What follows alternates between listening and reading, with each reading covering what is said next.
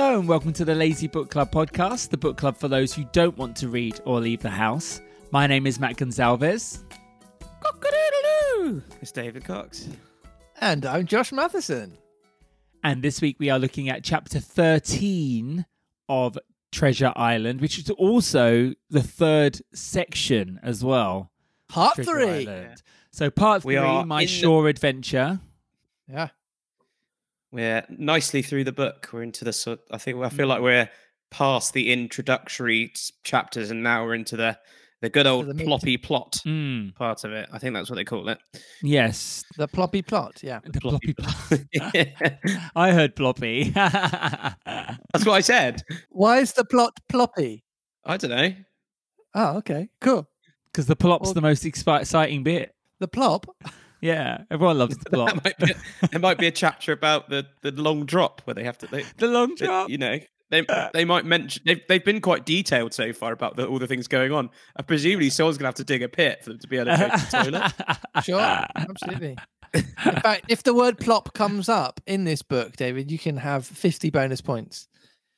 Not that, not the, not that And- points mean anything because uh, we don't I, even. I, keep I score. could also foresee another chapter if there's a long drop. It's another place for Jim to be able to hide, so we can spy on them. Ah, gross. Like that episode of Vicar of Dibley where she jumps in the puddle. No. Yeah. Absolutely not. Plop. Well, this week's chapter title is called How My Shore Adventure Began. Now, those of you who were listening last week, we have left Jim now being some kind of little boy spy among the pirate ship. He's filled in the squire, the captain, and Dr. Livesey about what he overheard in the apple barrel. And they have now decided that it's too risky to out these men because right now it is 6 to 19 because they don't know who else has joined and who hasn't joined Long John. So they've now at the this point I think just decided just to carry on as if nothing's happening with the hope that maybe they might be able to distinguish who's who and who's on their side before they make a move or defend. So it's a little bit of a cat and mouse thing now because you got well they're not wanting to make a move long john's not wanting to make a move yet Mm. so it's kind of like well who's going to make the first move is Well, kind of what we're going down to move at a now. quicker rate now that both both sides have got information. Whereas before, of course, John wanted to leave it till they're on the way home. Yes but obviously they don't know that they know That they know that we know that they know that we know. yeah So it's going to become a they bit of a don't know match. that they know Presume I don't know. Did I miss it? I presume the plan is just probably just to leave, either kill them or just leave them on the island. Maroon. judging, judging from how they were talking about Billy Bones and how he used to always kill people, and them saying that like dead people don't cause trouble or whatever, I have a feeling they're going to kill people. Sleeping with the And and at least Yeah, like and- you know. well, I'm saying Long John Silver seemed to very much have a personal vendetta against Trelawney in particular. Well, I'm trying to think of a real life. So the the the, the mutiny on the Bounty uh, is the op- well, it's the opposite round. So they got mutineered and they like floated floated at sea for three weeks and landed on Samoa. The people on the ship went and moved to the Windward Islands or something like that. It's in the middle of the Pacific, and their ancestors still live them now, and they're all like inbred, basically. Fun. what a cool story. Uh, and you can go, yeah. Uh, what's the island called? Uh, you're not going to, and if anyone wants to visit, you're not going to be able to because it's a nightmare to get to. I will find out and I will tell you a bit later. Okay. Maybe after the chapter.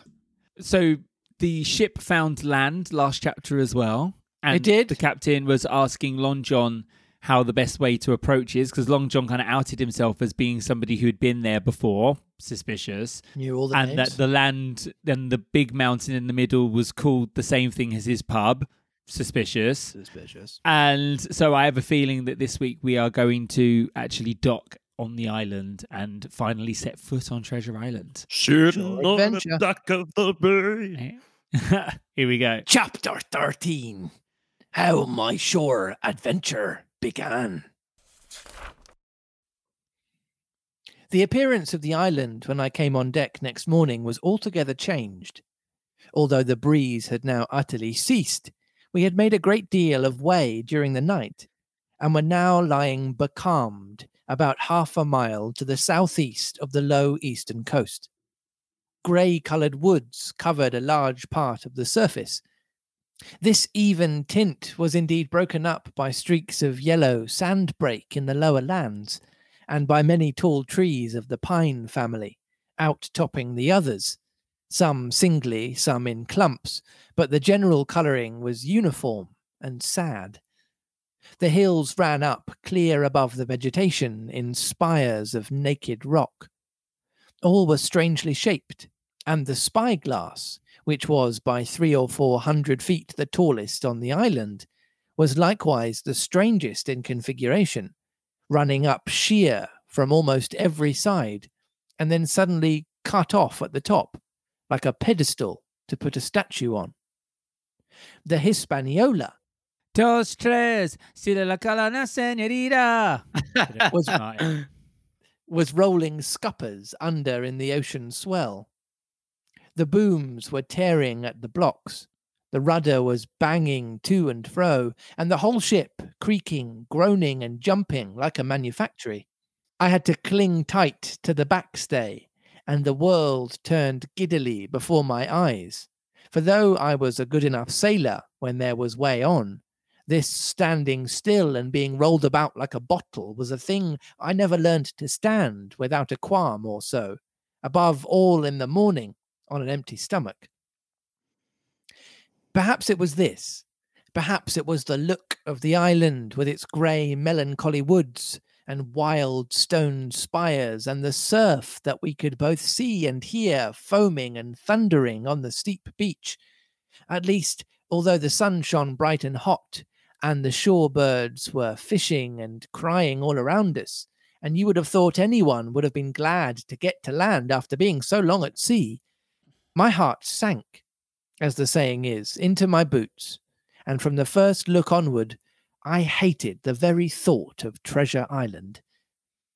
Oh, so it's not really the island paradise we kind of were all picturing, really, was Sounds it? I- I horrible. was- I know. I was thinking like you know Bahamas, White sandy beaches, beautiful white sand, really nice blue sea, being able to see the fish. Yeah, hula exactly. The way he's. Where on earth are they? Everything's grey and melancholy and stony and Craggy horrible. Like, yeah. I wonder if this person's actually ever been to the Caribbean, or if he's just writing something for dramatic effect. Well, the fact that it's pine trees as well. I don't think. Yeah, but this is what I mean. I wonder if this author has actually travelled to the Caribbean before. I mean, we've only assumed that this is in the Caribbean. It may not be in the Caribbean. They didn't, they didn't not, I'm, I'm sure it mentioned South by it early doors. Southwest. It said That's their, that was their course. If you go south by Yeah. southwest from Bristol, you arrive somewhere in Central America at least. Yeah. Yeah. Perhaps it could be uh, a bit more in the middle of the Atlantic or something. Or maybe this Hmm. is just because Jim knows now it's all kind of a horrible, mutinous affair. He's just seeing Yeah. it through a different lens. But this is what I mean. Mm. I I wasn't sure if it was just the author writing something for dramatic effect rather than for geographic accuracy. Sure. We had a dreary morning's work before us, for there was no sign of any wind, and the boats had to be got out and manned, and the ship warped three or four miles round the corner of the island and up the narrow passage to the haven behind Skeleton Island. I volunteered for one of the boats, where I had, of course, no business. The heat was sweltering, and the men grumbled fiercely over their work. Anderson was in command of my boat, and instead of keeping the crew in order, he grumbled as loud as the worst. it's a sign of a good leader there, isn't it? Yeah. Like somebody who's literally the biggest moaner of everybody. I hate it. Have we given Job Anderson a voice? I don't I think don't we have. think so. Oh, we know what it is, don't we? Go on. What what is it? It's got to be Freddie Mercury because from the from the picture. Oh, I see. You did say the next pirate was going to be Freddie Mercury. How on earth do I do that? Well, we could we could give you a song to do, or every time he speaks, you can do it to the tune of a different Queen song. Since it says forever in his first line, I feel like Who Wants to Live Forever should be the first. Okay, right. in the in the same not key and the riff. I, I. I mean the riff, Yeah. the riff on the sort of bridge. All right. I will sing every line of uh, Job Anderson, which hopefully it's very few, to the, the tune of a different Queen song. well, he said with an oath, it's not forever. Worth it. He's very dramatic. Treasure Island the musical. I am just like imagining him at the front of the ship doing this. Do you know what I mean? Like as he's going like towards the, the island. That's what he was doing in the. Oh no, sketch. or doing, or he's leaning out like um Kate Winslet. yeah, About with his arms out. And his ship nickname is Stagey Jim or something like that. Stagey Stagey Stan. Jim. that be Stagey Stan. There's not a West End show he's not been to. I thought this was a very bad sign, for up to that day the men had gone briskly and willingly about their business, but the very sight of the island had relaxed the cords of discipline.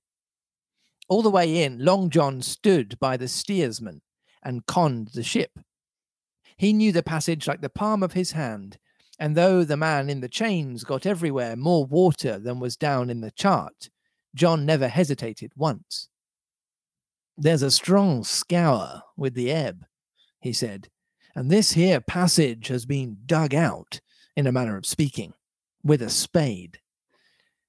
We brought up just where the anchor was in the chart, about a third of a mile from each shore, the mainland on one side and Skeleton Island on the other. The bottom was clean sand. The plunge of our anchor sent up clouds of birds wheeling and crying over the woods, but in less than a minute they were down again, and all was once more silent.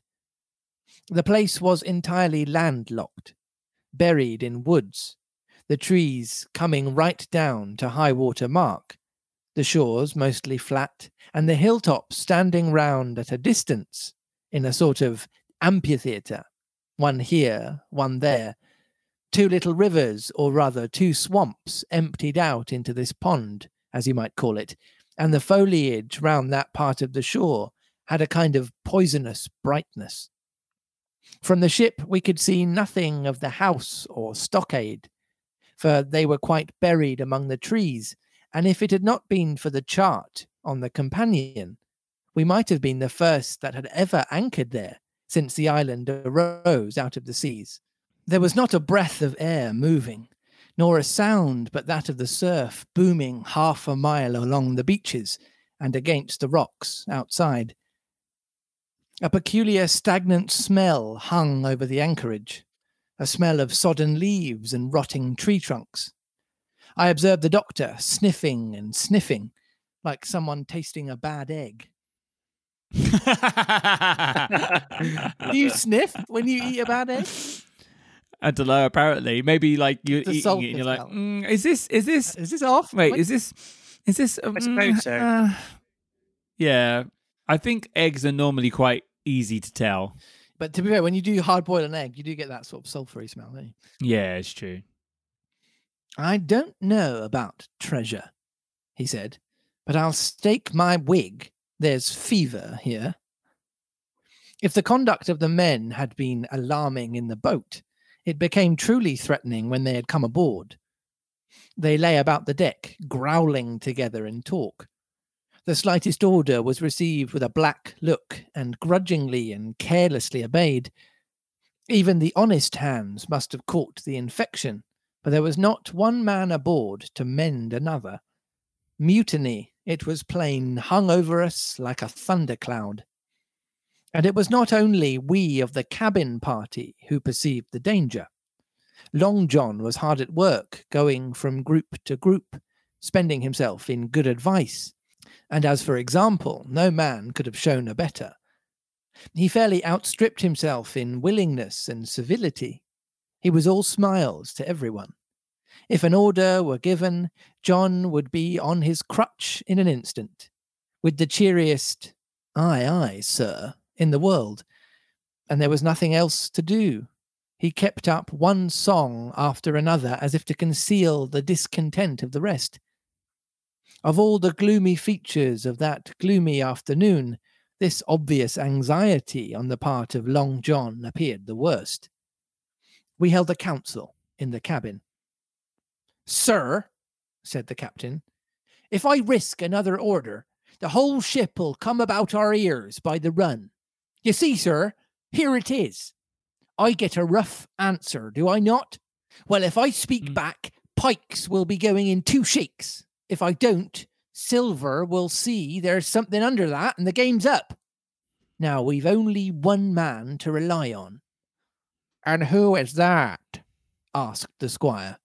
Silver, sir, returned the captain. He's as anxious as you and I to smother things up. This is a tiff. He'd soon talk 'em out of it if he had the chance. And what I propose to do is to give him the chance. Let's allow the men an afternoon ashore. If they all go, why, we'll fight the ship. If they none of them go, well, then we hold the cabin, and God defend the right. If some go, you mark my words, sir, Silver'll bring 'em aboard again as mild as lambs. It was so decided. Loaded pistols were served out to all the sure men. Hunter, Joyce, and Redruth were taken into our confidence and received the news with less surprise and a better spirit than we had looked for. And then the captain went on deck and addressed the crew. My lads, he said, we've had a hot day and we're all tired and out of sorts. A turn ashore'll hurt nobody. The boats are still in the water. You can take the gigs, and as many as please may go ashore for the afternoon. I'll fire a gun half an hour before sundown. I believe the silly fellows must have thought they would break their shins over treasure as soon as they were landed, for they all came out of their skulks in a moment and gave a cheer that started the echo in a faraway hill and sent the birds once more flying and squalling round the anchorage. The captain was too bright to be in the way.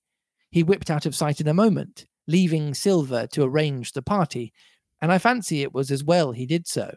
Had he been on deck, he could no longer so much as have pretended not to understand the situation. It was as plain as day. Silver was the captain, and a mighty rebellious crew he had of it. The honest hands, as I was soon to see it proved that they were such on board, must have been very stupid fellows. Or rather, I suppose the truth was this that all hands were disaffected by the example of the ringleaders, only some more, some less, and a few, being good fellows in the main, could neither be led nor driven any further. It is one thing to be idle and skulk, and quite another to take a ship and murder a number of innocent men. At last, however, the party was made up. Six fellows were to stay on board, and the remaining thirteen, including Silver, began to embark. Then it was that there came into my head the first of the mad notions that contributed so much to save our lives.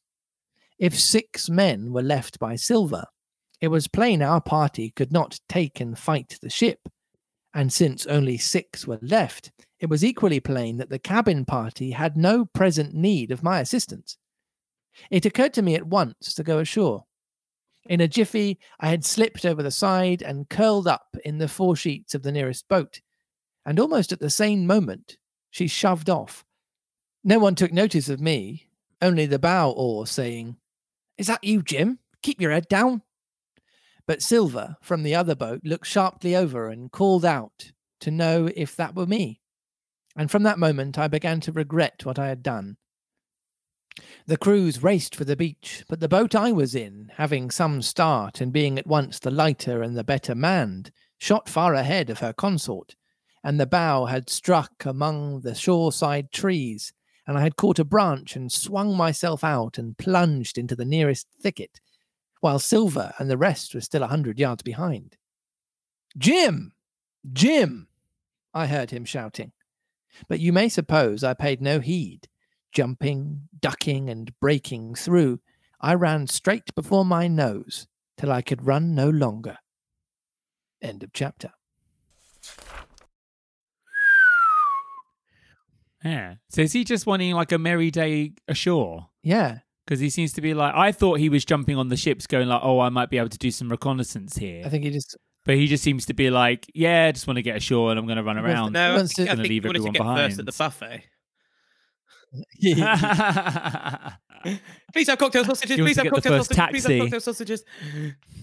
yeah. I think I, I guess he's just I guess really he's just you know showing his age a little bit. He's being a little the little lad he is. He just wants to run off some energy and climb a tree. slagging And it off. It was Yeah. slagging it off five minutes ago.